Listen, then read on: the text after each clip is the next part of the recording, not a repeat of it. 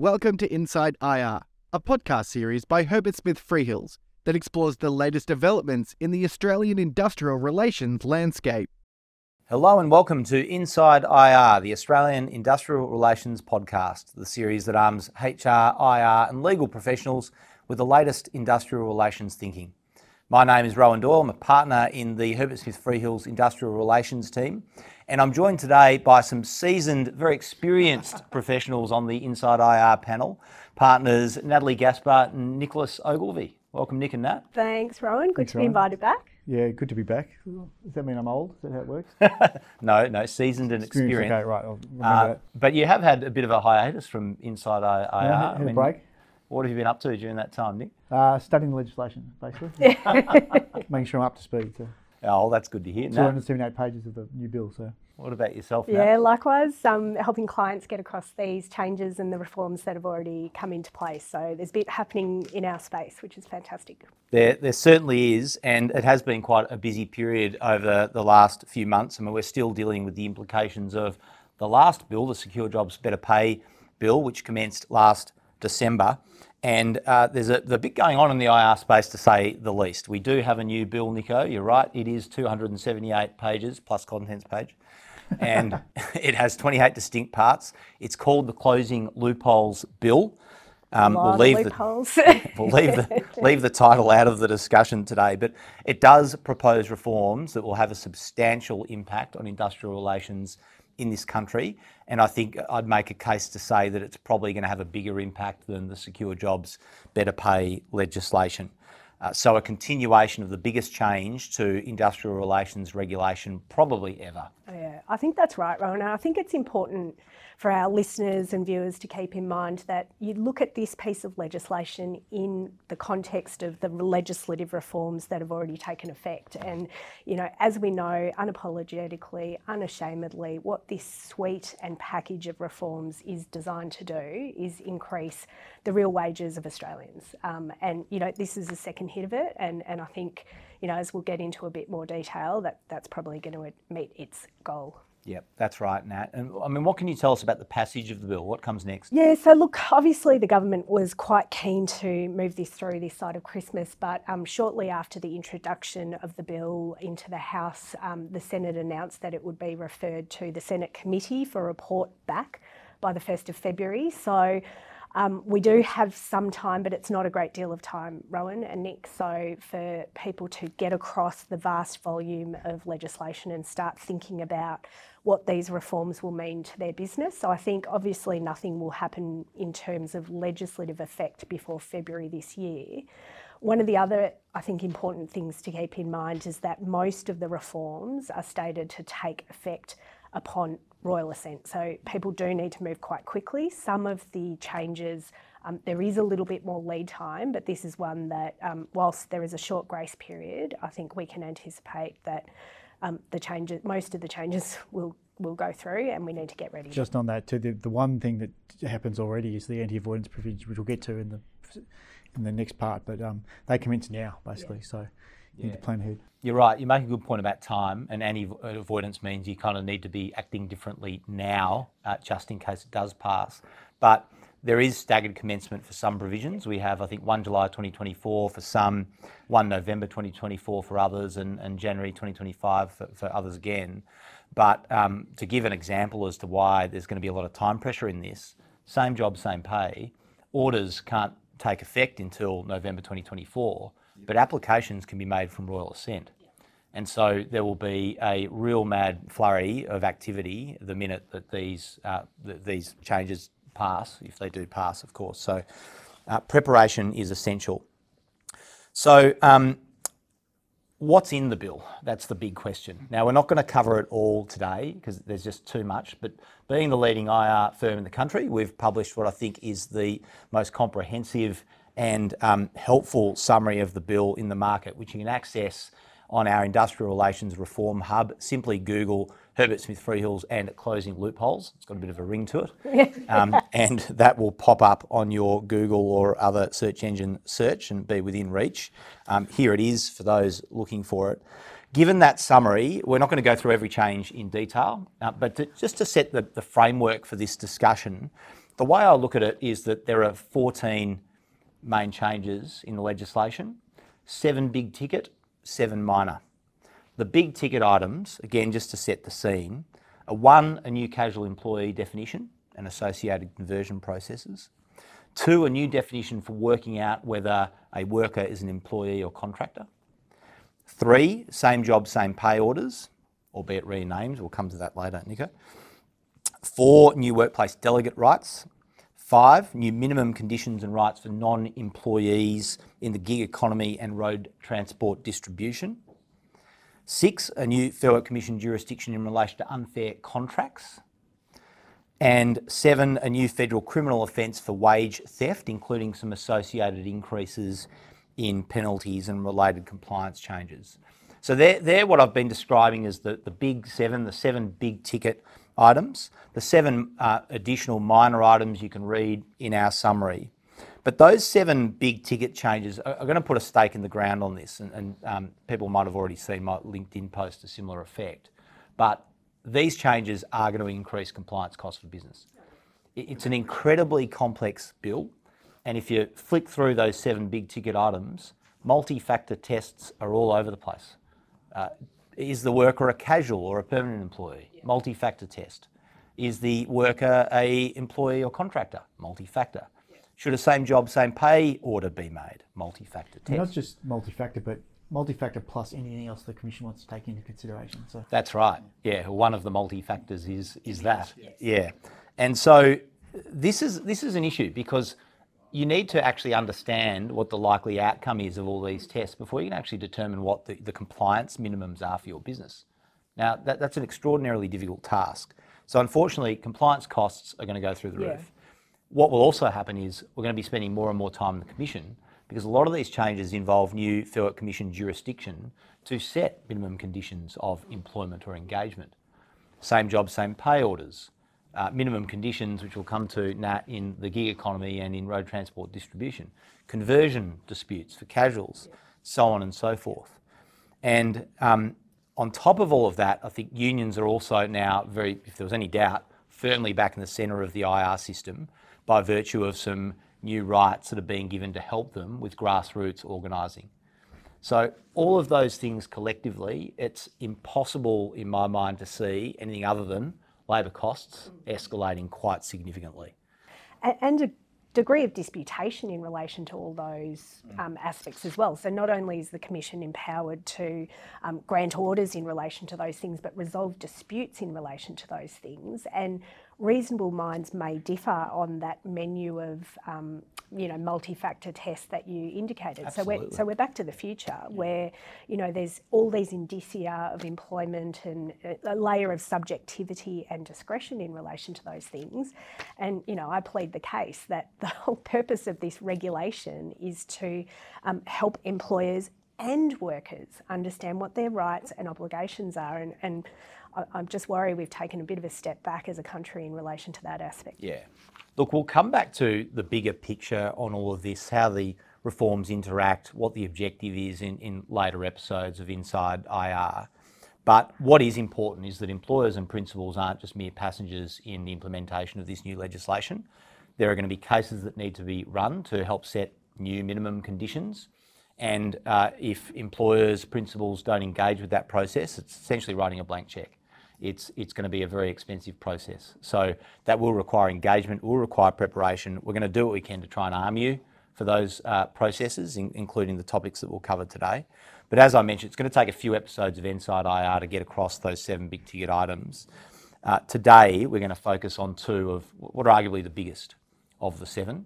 One being the new same job, same pay orders and jurisdiction, and two being the new minimum rights and conditions for non-employees in the gig economy and road transport contractor space. So without further ado, Nico, same job, same pay. What can you tell us about that, including the name change? Well, that's right. It's not same job, same pay. You won't find that anywhere in the legislation. It's closing the labour hire loopholes or um, regulated labour hire arrangement orders is basically how it's referred to. So for some reason... The, Far less catchy. it's a lot harder to write out, but for some reason the, the bill's moved away from that, that language, which was even some sort of the in the previous um, proposals. It was really around same job, same pay, but that's been moved away from completely. Um, to really simplify it, you're right. It's not one of these additional jurisdictions that the Commission's been given uh, and wide range of powers, and it's, and it's got these indicia tests as part of it. But it, essentially, it is a provision that allows the Commission to make an order uh, which covers um, a, a which apply will apply to labour employees of labour hire employees where they're providing their labour to another employee to a host. Now, where the host has a instrument in place, and the instrument would cover those labour hire employees if they're performing the work directly for the host, um, then the, the gives an entitlement to those labour hire employees to be paid no less than uh, protect what's called a protected rate of pay. So no less than a protected rate of pay, which is what would be applied under that instrument to the labour hire, to the host employees if it was directly applied. So it's basically setting a, a minimum safety net for, employ, for employees uh, in relation to pay. Um, it doesn't override the existing uh, enterprise agreements that are in place. So you might have a labour hire employee who has his own EBA that has more beneficial conditions. Uh, as long it, it, it, what this does just sets a, like a higher bar, higher minimum test for them. What what struck me in reading that though, Nico, is that unlike the legislation we saw in November 2021 on this same topic, it's not automatic. It requires an application to the Commission, requires an order. That is a positive. I mean, that delivers a bit of certainty. But it does raise the, the question about, well, what are the preconditions for the making of that order? Are you able to talk through Yeah, that so- process, Nico? I mean, the, the other point, just before I get to the other point, is that the structure of these arrangements doesn't matter. So, uh, the, the the way in which the labour is provided or the corporate structures don't matter. It, it's not relevant whether or not it's an internal corporate arrangement between uh, between the same group companies. That's all not relevant for the purposes, and it also doesn't matter whether the classifications or the categories are not covered by the agreement. Uh, Provided the labour is being provided, labour is being provided by the labour hire employer, you can apply for the order. So, and you're right, it's by application. So the application can be made by a union, can be made by uh, employees of the host, it can be made by employees of the labour hire provider. So there's a range of different people that can make the application to the commission.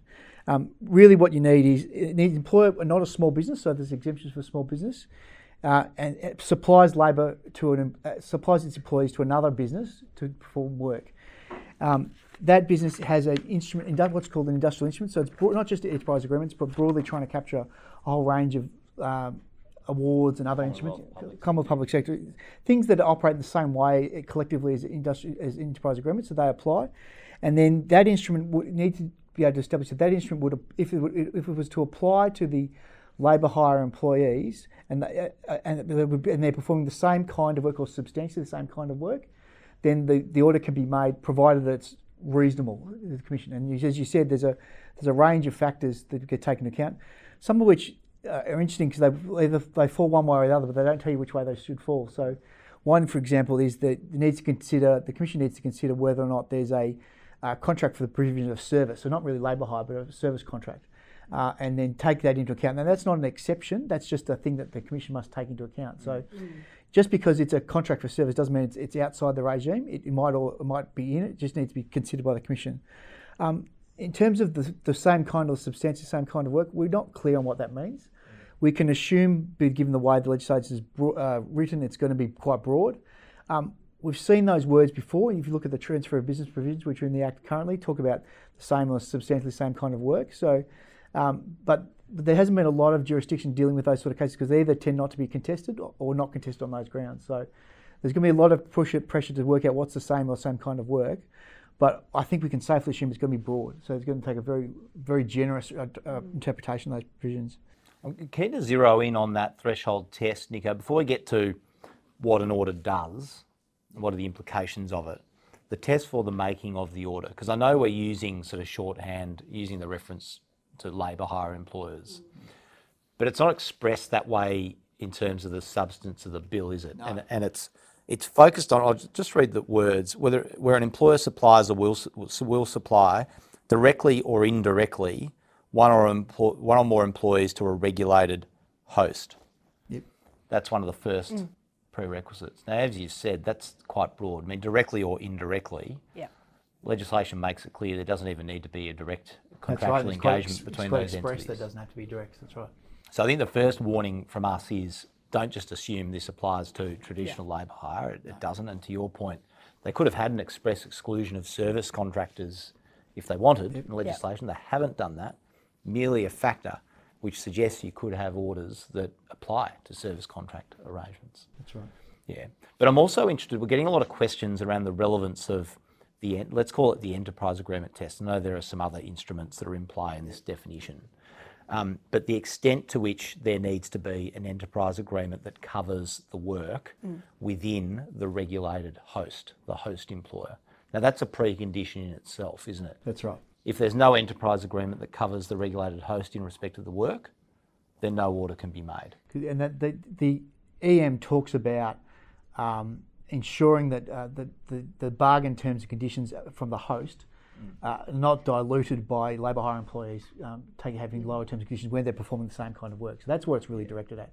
So preserving that, and it's a real move away from when we've had enterprise bargaining at, at the enterprise level since the late 90s, whereas the, there was a move in the, the pre-Fair Work Act to really um, focus on negotiation and bargaining between employers and employees at the enterprise level. What this does is moves away from that, uh, in, in, in conjunction with the multi-enterprise bargaining system as well. You're really moving to a much more collective, where it's not about the employer and the employees directly, but others that are engaged as well. Yeah. And I think that the scenario that you just described, Rohan, where there's not an int- or not an enterprise agreement at the workplace that would apply, um, the, the solution for workers in that is the multi-enterprise Yeah. bargaining stream, of course, which is a feature of the legislation that we currently have in place. So, All this interacts quite neatly. yeah, yeah there, no, there is right. an air of collectivism. Uh, In fact, it's more than an air. This is um, about collective bargain terms and conditions up and down the supply chain, regardless of employing entity, where the work performed is comparable or the same. And you know, we'll come to that when we talk about the road transport sector and gig economy participants as well. Exactly. Well, let's imagine, Nico. So um, it's been established, an application's been made to the Commission. Yep. It's been established that there is an employer who supplies uh, directly or indirectly one or more of their employees to a host. Yep. That host has an enterprise agreement that if they'd employed this person directly would cover the work. Yep. They've ticked all those boxes. They're not a small business employer. It's not in relation to a training arrangement, which is also excluded. It's not a short term arrangement, which we'll come to in a minute. The order's made. What does that mean? What happens? So the effect of the orders made is that order's binding on the labour hire, so the, what we'll call the labour hire employer and their employees, uh, and that creates what, as I said, is a protected rate of pay. So the, the obligation on the labour hire employer is to pay their employees who are performing that work of the same kind the protected rate of pay, which is defined as the full rate of pay that would apply if they were covered by the instrument going forward Under the host enterprise. under the host agreement. enterprise agreement. So there's also a, a, another regime uh, as part of the provisions. There's also an ability to the commission to make an order for an alternative uh, protected rate of pay, which, for example, if there was a uh, another uh, entity in the group or there's other other uh, instruments that apply to related parties, the commission can look at those those instruments and apply that as a protected rate of pay. So it's broader than just you have a system where there's just the direct host enterprise agreement. There can be other enterprise agreements that get taken into account as well. So it's quite it's quite expansive. So any of the sort of structural I don't like to talk about loopholes, it's about opportunities, but any of the structural opportunities available to look at other entities, that gets ruled out as well. Yeah, and that's an area that's causing a lot of confusion. Getting lots of questions around that. This this alternative protected rate of pay, where you can go, let's call it enterprise agreement shopping, and pick the one that's most favourable. Yep.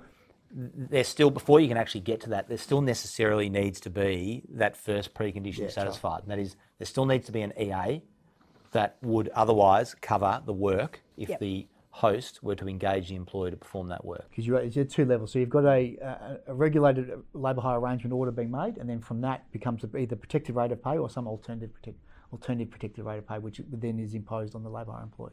I- I'm interested in the defence that you mentioned, Nico. We um, haven't sort of gone into detail on that yet. The defence as to whether it's fair and reasonable to make the order. That's right. So part of the list of indicia is that the commission needs to be satisfied and needs to be fair and reasonable to make the order. So that again, um, we understand what fair and reasonable is, but there's, there'll be differing views. So and there's a whole range of factors in the in the legislation that gets taken into account in terms of the, the, the history of the, the injustice that applied, uh, the type of work being performed, uh, the nature of the relationship between the parties. There's, and then, as I said, any other factor the commission considers relevant to take into account. So, but the commission needs to, as a threshold, needs to be satisfied it's fair and reasonable to apply the the to, impo- to put in place an order and to apply the protected rate of pay. Yeah, and that is one saving grace in this Yeah. because there are going to be opportunities for certain employers and hosts to look at that test They might do the analysis and work out that otherwise they meet all the criteria. There's an EA, it's in respect of substantially the same work, etc. Yeah. But there still might be a basis on which to argue that it wouldn't be fair and reasonable for everyone to have to uplift rates mm. to this highest common denominator. There might be good reasons as to why that's not fair and appropriate. Mm. It might be actually, albeit covered by the enterprise agreement, it might be different work Yeah. than what employees are otherwise doing with the host and being remunerated at a higher rate for. Yeah. There might be some historical reason as to why this is happening. There might be operational needs that need to be met. I mean, this is where the preparation comes in. Yeah, I think that's right. A- And um, for those listening, engaging with your commercial and procurement colleagues, because this is really, you know, the reality is that the nature by which these services are engaged by and provided by the, the host employer um, and received by the labour hire provider, there's commercial contract terms that regulate the basis upon which that labour and those uh, is provided. So there's th- this will really They might require, require some some amendment. Co- in a lot of correct. this. This is the point. So this needs to be square. This is not a pure sort of IR issue. It really requires people to, to engage within the business to understand um, what this looks like. Spot on that. Now, this is, let's assume the order's made. Yep. I imagine there's going to be lots of questions or uncertainty between the host and the employer of the employees as to what the actual protected rate of pay is. Yep. Are there mechanisms in the Act to deal with that? Yeah, so the, primarily it's an obligation on the host to provide information. So, uh, and it, the, the act, the provisions talk about a wide range of information, basically to enable the uh, labour hire employer to work out what that protected rate of pay is. It might be historically the way they've calculated it, it may be payroll records. It, it's quite broad, but uh, I suppose the key for that is that there's there's a right to request that information, but the, the turnaround time must be, you know, it's pretty quick. It's as as soon as reasonably practical to provide that information. So it's got to be turned. The obligation is to provide that to the labour hire employer quickly or as soon as reasonably possible. You know what worries me about that? That it's going to be a defence to non-compliance with the order if the employer relies on incorrect information from the host about how to calculate it. What does that tell you? It tells you you're going to get a stack of questions Yes. Yeah. for information from employers to hosts. Yeah. So that's going to create an industry in itself and something that's going to have to be managed. Um, short-term exception, Nico. There's another exclusion from all of this. Yeah, so I mean, just the, the commentary around this is that it wasn't intended to deal with um, legitimate short-term labour hire requirements for an employer. Um, so there's built-in, and uh, once the order is made, there's an, potentially an exemption from the applying the protected rate of pay for a short-term, which is up to three months for some order being made. Um, three months is not a long time, and we're hearing from uh, some employers in industries that three months is just not workable in their industry because of the way that, and it also it talks about short-term or seasonal work. So what does seasonal work mean? How, how broad is that? Uh, we all understand, like you know, um, in the agriculture, horticultural sector, seasonal means fruit pickers are coming in and out. That's a simple example, but there are other broader applications for that seasonal work. And That's Footy- again, footy team. That's right, football teams. Um, you know, um, there's other examples where people people come and work over summer or work over winter, for example. But not it's not necessarily aligned to the, the, the, the, the seasons. It's aligned to sort of periods of time. So we need to that really needs to be explored. Yeah. And there's also an exemption for training arrangements. So putting in place an arrangement for training you know, short, for a short period of time does not you get an exemption as well. Yeah, and there's opportunities in excep- exceptional circumstances to either reduce or increase that three-month exception as well, but I imagine that will be applied in a pretty limited way. Which brings us, I think, to the final really significant element of this, Nico, and that's anti-avoidance. So that's the sting in the tail for this. So, um, the, as I said at the start, the anti-avoidance provisions take effect immediately. Um, there are specific provisions that make avoidance contraventions. So, and uh, uh, um, so basically, where an employer or host enters into a scheme or carries out or begins to carry out a scheme, either alone or with another person, where the sole or dominant purpose, so we know those words, sole or dominant purpose, is to prevent the Commission from making a regulated labour hire arrangement order, and the Commission is prevented from making the order, it's a breach of the anti-avoidance provision. So anything you put in place which has the sole or dominant purpose to do that uh, becomes a breach of the anti-avoidance provision. Now, again, And if it passes, it applies to conduct now. Now. now, correct. Yep. So any structural restructuring of your employment arrangements you're doing now could potentially breach the anti-avoidance provisions.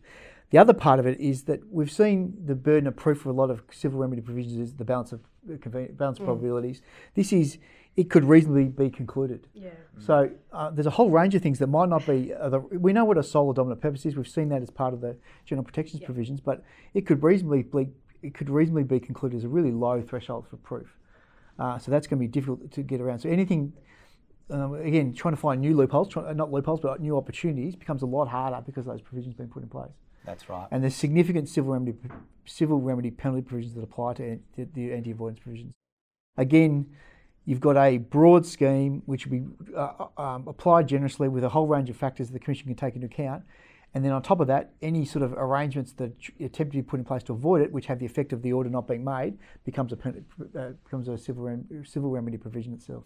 As well as abusing the short-term exception, Yeah, or uh, engaging, terminating employees to engage them as independent contractors. That's right. So there's a specific uh, uh, anti-avoidance. If you engage an independent contractor to avoid this provision, again, it's a, it's a you're a contravention of the provisions. Yeah, that's right. So look, there's a lot to take in there, Nico. I think, it's, Yeah. a- as we said, this is extremely complex. It's already confusing a, a lot of employers and principals out there. But um, I think if it does go through, we're necessarily going to see a reduction in the use of contractors and labour hire. That's right. It incentivises the onboarding of more direct labour. For those who don't, it's inevitably going to be more expensive. You'll have to pay the, the rates that you would otherwise pay your direct hire plus margin on top. Correct. That really disincentivises. and you combine that with uh, provisions for casuals, so engaging casual labour. Provide that with the the newer provisions about maximum fixed term contracts, uh, multi enterprise bargaining. It really pushes uh, employers away from other type of employment arrangements. And like these changes, as I said, we had sort of enterprise bargaining at an enterprise level since the late nineties.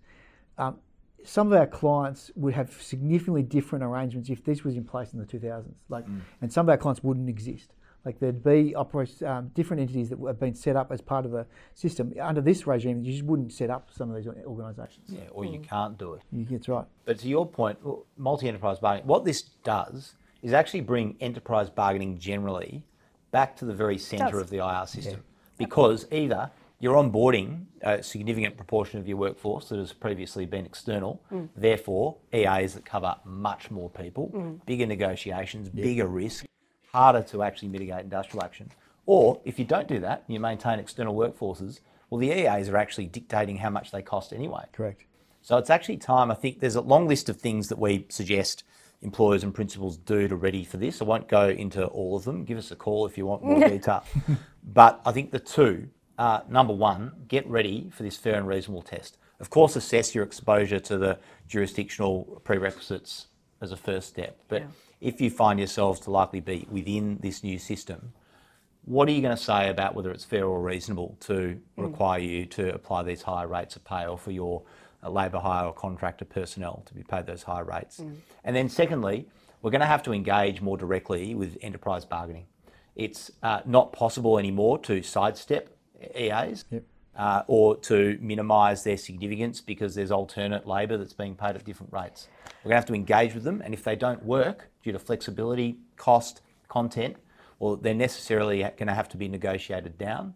And if you can't do that voluntarily, we do have the intractable bargaining mm. jurisdiction to now look at workplace determinations. That's right. And we've seen a couple of applications be made as we're recording this today. So it'll be really interesting to see how that plays out. But the ability of employers to rely upon contingent labour sources, whether that be casual flexing up in the manner that we have or alternate labour sources in the form of contractors.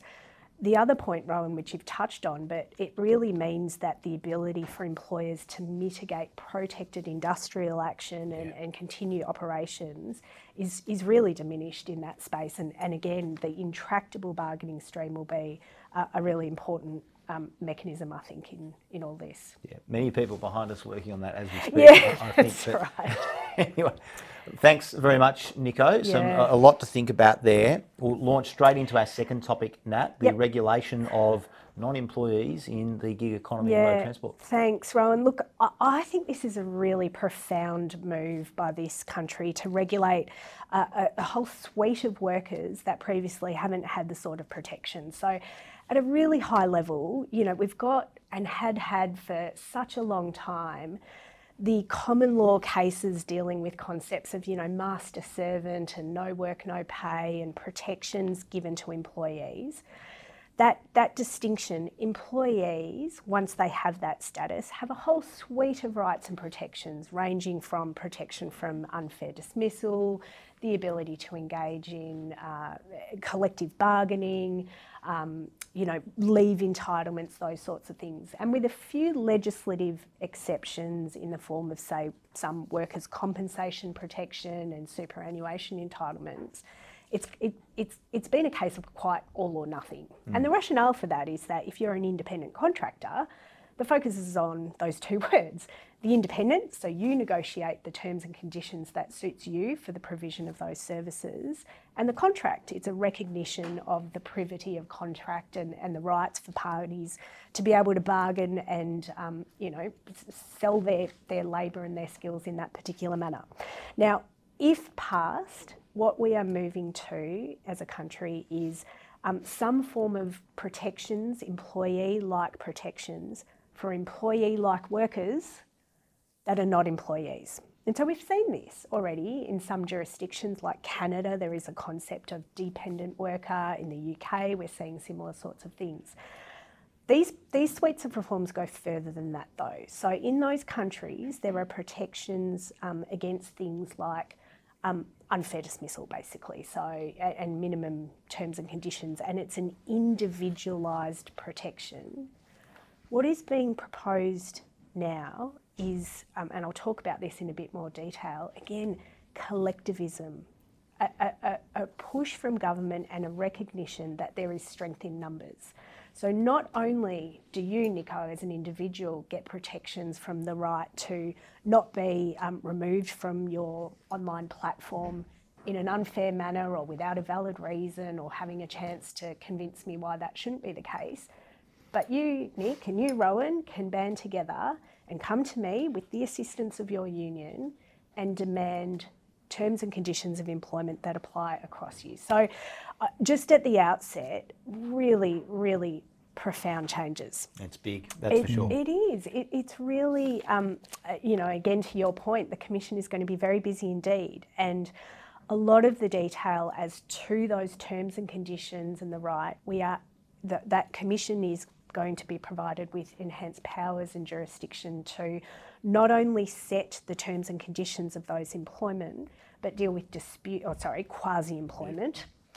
Employment-like. Um, employment-like terms and conditions, but also resolve disputes in relation to those things. Before we get to those details yeah. now, I'm interested in, so the group of workers that this applies to yep. is not at large. No. There's no sort of general test. It's sort of two discrete groups. Yep, two discrete. Yeah, sure, absolutely. Yeah. So um, there are participants in the gig economy, and it's not just anyone who utilises an online platform to provide their services. This is really targeted towards those who are wholly or effectively fully dependent upon that labour source in order to provide their services.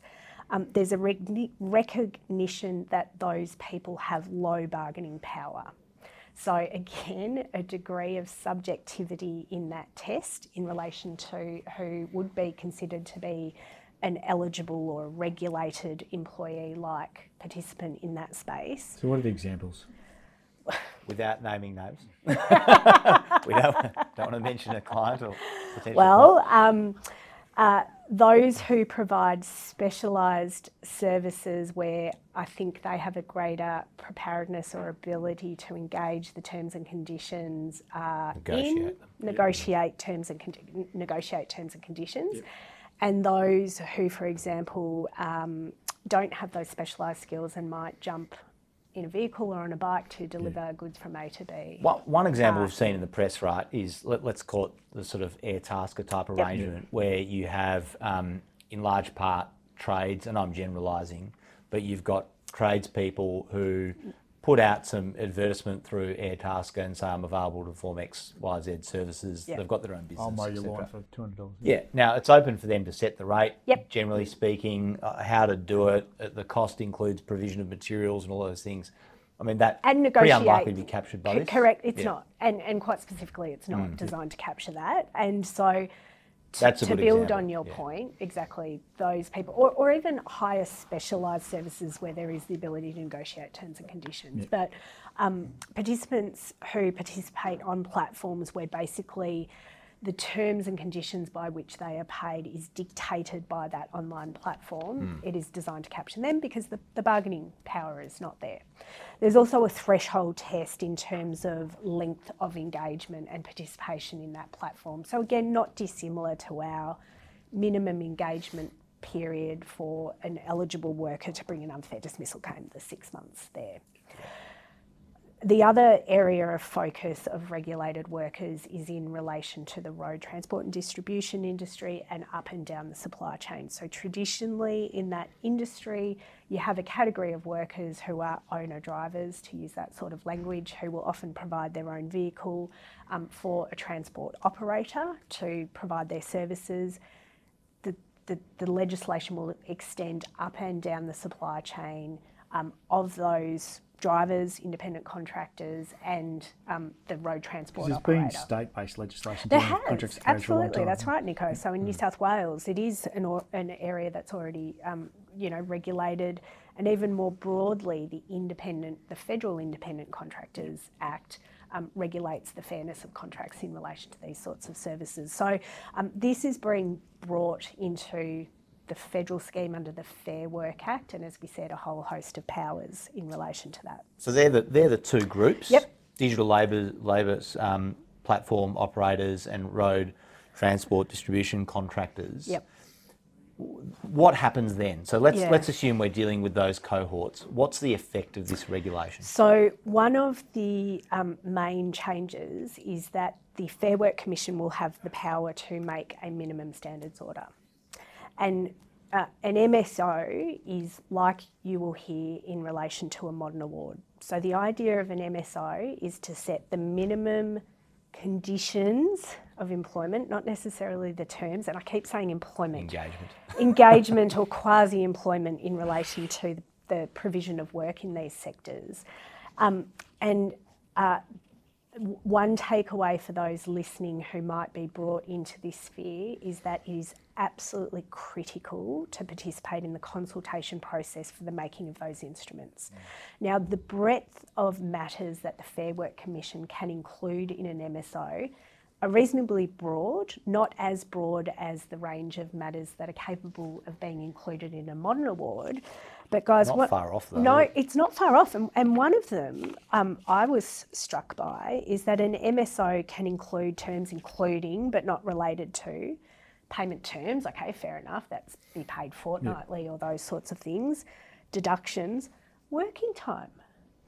Working time for people who jump on an online platform and choose to deliver a pizza at a mm. time that suits them around their uni break or whatever it Two is that they're the doing. How bizarre! I, that I mean, there is just it, it's going to be really interesting to see how this is tackled by the commission because I mean we do have a suite of modern awards and you know road transport and distribution award. We've got the fast food industry mm. award. We've got a suite of terms and conditions of employment.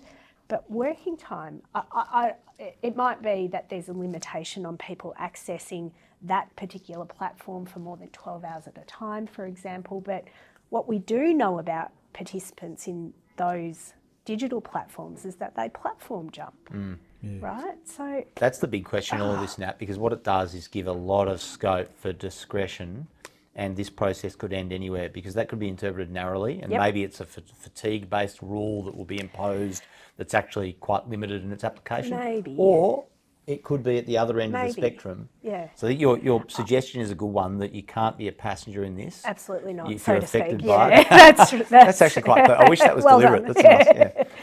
Yeah. but uh, yeah, make submissions. Is your Uh, point. make submissions, and the other thing to keep in mind is that um, these workers um, have the ability to be represented by unions who, you know, in this space. So it is going to be very similar to the process that we've all become accustomed with. Those seasoned uh, practitioners with the award simplification, the award modernisation process. It is going to be a similar sort of regime in the relation to the creation of MSOs in that space. What else is there, Nat? MSOs. Yeah, What co- else? collectivism, collective agreement. So this is the other um, really important point again that um, on top of what we have like the baseline MSOs dealing with awards, there is also the ability for participants, so road transport um, owner drivers or a, a collection of participants who provide their services through a digital platform to collectivise and to um, bargain collectively for terms and conditions of engagement, nearly caught myself again, Good. that will apply, thank you, will apply to people who are covered by that particular collective agreement. And we haven't seen that in state-based legislation. No, no, we haven't. There's been representation, but not the collectivism. So. Absolutely, and um, again, this is something that distinguishes Australia from other common law jurisdictions where we have seen some form of dependent worker-like protections. But this goes a bit further, yeah. guys. So,